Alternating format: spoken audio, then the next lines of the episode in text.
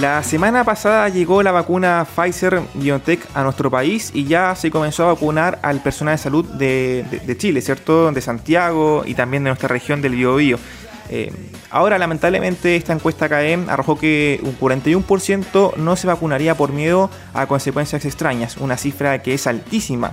Más que nada por el tema de la desinformación que existe en, nuestro país, y, no solamente en nuestro país, sino que en todo el mundo con esta vacuna de, de Pfizer BioNTech.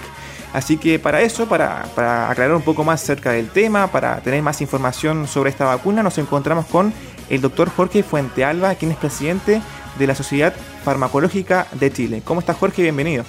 Hola Andrés, buenos días. Eh, gracias por la invitación a conversar hoy día. Súper Jorge. Bueno, eh, preguntarte de manera inmediata y para entrar en el contexto de esta vacuna de Pfizer BioNTech, ¿cuál es eh, el beneficio de esta vacuna? claramente uno no queda inmune a lo que es este, este virus, que es el COVID-19, pero, pero aumenta mucho la defensa. Claro, el concepto técnico es generar la inmunidad necesaria para evitar que te contagies. Y, en ese contexto, el beneficio de administrarse la vacuna eh, está demostrando ser ampliamente superior a los riesgos que pudiesen presentarse con el proceso. Y de acuerdo a lo que se ha monitorizado en las últimas horas con el personal de salud que ha sido expuesto a la vacuna, tanto en Concepción como en Santiago, por ejemplo, eh, las reacciones adversas y las molestias que, se presentan no son distintas a las que eh, se han experimentado con la vacuna de la influenza, por, lo, por ejemplo.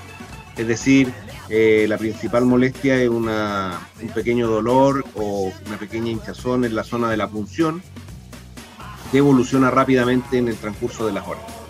Así que el beneficio que, esto representa para la persona es altísimo y también para la salud pública eh, es eh, enorme porque nos va a permitir frenar o cortar el ciclo de contagios que este virus nos tiene en una condición de pandemia en este momento.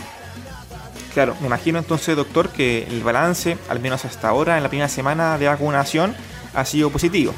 Por supuesto, siempre va a ser positivo desde el punto de vista de que se inició el proceso, que la logística está funcionando, y que el Plan Nacional de Inmunización del Ministerio de Salud, el PNI, eh, ha implementado eficientemente eh, el programa logístico para, para la, la, vacunación. Que a mí me parece que son noticias Excelente. Sí. Jorge, y también por otro lado tenemos eh, esta cifra que, da a conocer el ministro de Salud, Enrique París, con respecto a un 80% que se cree que puede estar vacunado a mitad de año del próximo años, para la redundancia. Eh, ¿Cómo está esa, cifra? ¿Es muy expectativa, muy expectante o, es eh, un poco aterrizada? Mira Andrés, yo creo que es una cifra aterrizada toda vez que la población y la comunidad tome conciencia de la importancia que tiene. Fíjate tú que cuando entramos en pandemia el año pasado y se inició el plan, el plan anual de vacunación contra influenza, logramos porcentajes inéditos de vacunación. Es decir, creo si no me equivoco, cerca del 90% de, la inmunización de los grupos objetivos. Eso quiere decir que el Estado de Chile tiene la infraestructura y la logística para hacerlo y lo que necesitamos es la voluntad de las personas y la confianza en que este proceso ha sido evaluado en base a criterios científicos y criterios clínicos muy rigurosos que permiten darle a la población la seguridad de que esta vacuna va a cumplir su efecto y, los riesgos son muy, muy menor. Súper. Doctor, también eh, esta vacuna no solamente es aplicable en una dosis, sino que son dos dosis eh, con tres semanas de diferencia. Así que es un proceso que hay que ser responsable, ¿o no? ¿Cuál es la, eh, el peligro de, bueno, más que peligro, las contraindicaciones de esta vacuna? Por ejemplo, consumir alcohol, consumir algún tipo de, droga, no sé, pregunto. Claro, consumir droga nunca, nunca es bien indicado eh, la pauta de aplicación de esta vacuna te la cuento para que nuestros auditores la, puedan entender rápidamente y después algunos, algunas precisiones. Eh, la vacuna que actualmente tenemos utilizada tiene que administrar en dos dosis separadas por 21 días. Luego de la primera dosis, el organismo empieza a generar una respuesta inmunológica para defenderse. Y eso tarda aproximadamente 12 días. Entonces, desde que las personas se ponen la primera dosis de la vacuna en los siguientes 12 días, tienen que tener una actitud de, resguardo y seguridad como si no se hubieran vacunado. Es decir, tienen que mantener la distancia social, el lavado frecuente de manos, eh, el uso de mascarilla, ¿cierto? Porque a los 12 días el organismo empieza a generar una inmunidad que alcanza el 52% de la eficiencia. Entonces eso sigue creciendo hasta que cuando tú te pones la segunda dosis al día 21, que se refuerza este estímulo para que el organismo eh, genere los anticuerpos, ya alcanzas el 95% de eficiencia de esta vacuna y ese sería el rango de seguridad que máximo que nos podría proporcionar. Por lo tanto, en el transcurso entre la primera y la segunda eh, vacunación, eh, o entre la primera y la segunda dosis, yo recomendaría mantener estrictamente las medidas de seguridad dentro de todo lo que se pueda. Doctor, y en el caso de que esta vacuna sea aplicada en su primera dosis, en el caso de contagiarme, ¿qué pasa si este proceso eh, queda estancado o puedo seguir con mi vacuna con mi segunda, con mi segunda dosis? Eh, no va a ser necesario porque en ese caso eh, va a ser el mismo virus el que va a generar la respuesta inmunológica y te va a permitir, obviamente después del proceso de la enfermedad, eh, tener una, un título de anticuerpos por un tiempo, eh, tiempo, creo que son cerca de 50 o 60 días. Pero eso en, el caso de que la, infección evolucione, evolucione positivamente. Claro. Doctor, ahora eh, vamos a otro lado. Yo le comenté en la introducción de la entrevista esta cifra que es bastante negativa y alta para, para ser sincero, que es, cerca de un 41% eh, de la ciudadanía de nuestro país, según la encuesta CADEM, Plaza Pública CADEM, que tiene una especie de, miedo por los eh, por las consecuencias adversas, adversas que, puede tener esta, esta vacuna. doctor, usted que es especialista en el tema, mejor que preguntarle a usted, ¿qué consecuencias puede haber en, esta vacuna para que la gente no se vacune? Creo que yo, a opinión personal, es un miedo eh, científicamente eh, no comprobado en realidad. Mira, lo lamentable de esto es que eh, todo, todo el trabajo riguroso que ha hecho el Instituto de Salud Pública, los expertos que participamos en el, en el, en el panel de decisión y, el, el, personal sanitario en el fondo, tiene que luchar toda esta evidencia científica y clínica que yo te mencionaba, tiene que luchar con estas fake news que aparecen en las redes sociales y que empiezan a contaminar la mente de las personas y su opinión.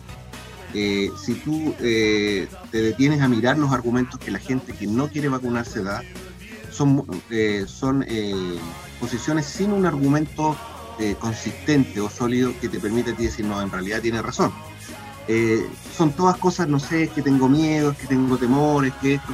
No hay un fundamento que diga, no, sabes que si, me pongo la vacuna te voy a exagerar eh, se me va a caer un pedazo de brazo.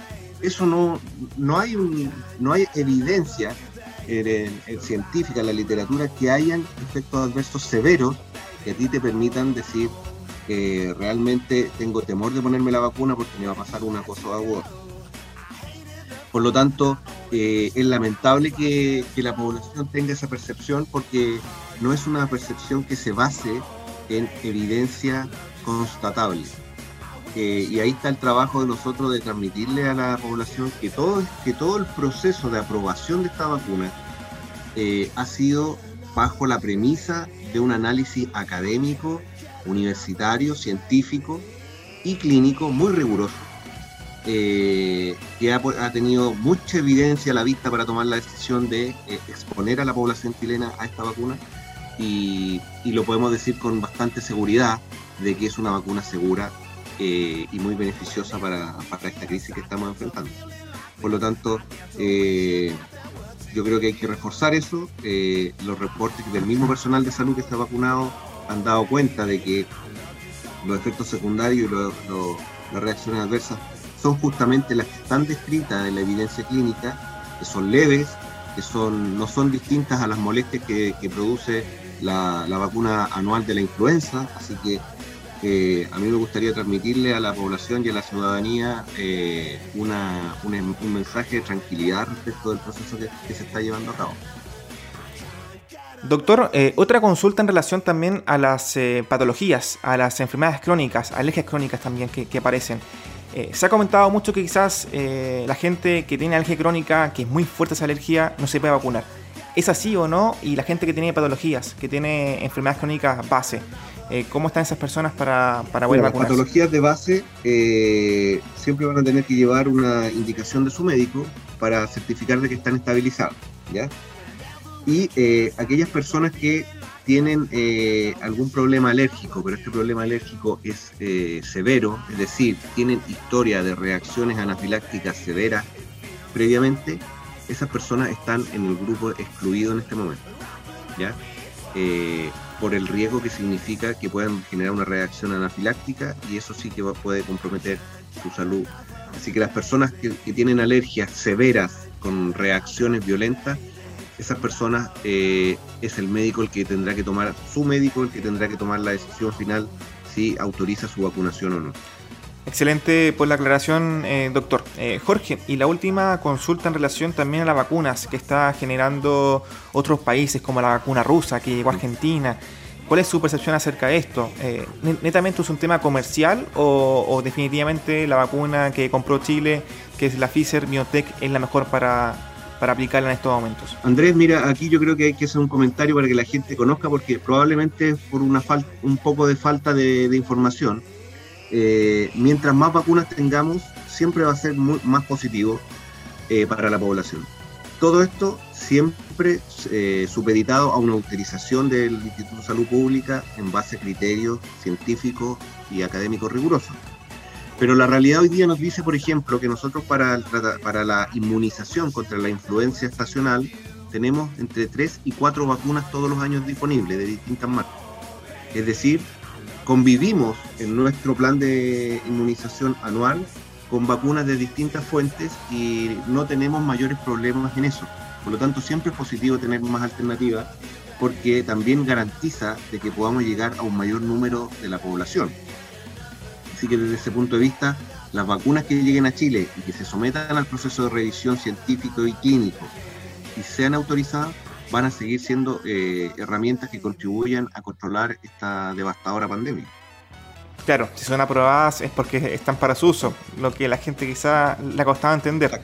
Y, y, un poco hay que hacer la analogía, porque fíjate tú que la, como te decía yo, para la influenza tenemos tres o cuatro vacunas todos los años y la gente no pregunta cuándo se va a vacunar si le están poniendo la del laboratorio A, la del B o la del C. Confía en que eso le va a permitir eh, disminuir las posibilidades de contagiarse de influenza. ¿Y por qué pasaba esto, doctor, justo con esta pandemia que la gente dude de una vacuna, cuando anteriormente nunca o era muy pocas veces que se ponían dudas acerca de la procedencia y las consecuencias de una vacuna. Lo que pasa, Andrés, que esta vacuna viene a romper un paradigma de investigación desde muchos años, de 20 o 30 años atrás, que, dice relación con que el desarrollo de un medicamento, una vacuna, toma muchos años. Eh, y toma muchos años porque eh, se requieren muchos recursos. Pero en este caso, las grandes potencias mundiales como Estados Unidos pusieron una cantidad muy importante de recursos a disposición de las farmacéuticas para que desarrollaran rápidamente esta vacuna. Entonces, hay un tema de recursos y de voluntad política que permitió invertir en el desarrollo de esta tecnología y de estas vacunas muy rápido. Entonces la gente cree que porque se hizo muy rápido, se hizo apurado, al lote, y no es así. Lo que pasa es que si antes necesitábamos 10 personas para desarrollar un fármaco en 5 o 10 años, ahora tuvimos 500 personas trabajando y por lo tanto logramos obtener eh, el desarrollo mucho antes pero es por un tema de recursos. Lo que, lo que no significa que la calidad de lo que se ha desarrollado sea mala y yo creo que por ahí un poco la gente tiene esa percepción de que si, se desarrolló tan rápido no es tan bueno y por lo tanto no me da miedo, pero eso es, solamente una cuestión de, es, una percepción, un mito diría yo, producto de que eh, aquí hubo una voluntad y una decisión política y económica de desarrollarlo en el corto plazo y se logró exitosamente. Claro, Doctor, le agradecemos el tiempo por estar acá en AE Radio y contar acerca de eh, los beneficios de esta vacuna, que son muchos e importantes, y también desmentir eh, lo que ha aparecido quizás en, redes sociales con las fake news, que, son un, es algo que, genera muchas complicaciones para poder creer en este proceso que, es bastante fundamental para, para ya eh, comenzar a, despedirse esta, de, esta pandemia. Así que, eh, doctor, gracias nuevamente y, nos encontramos próximamente en otro programa. Gracias Andrés por la invitación y saludo a todos los oyentes de la radio.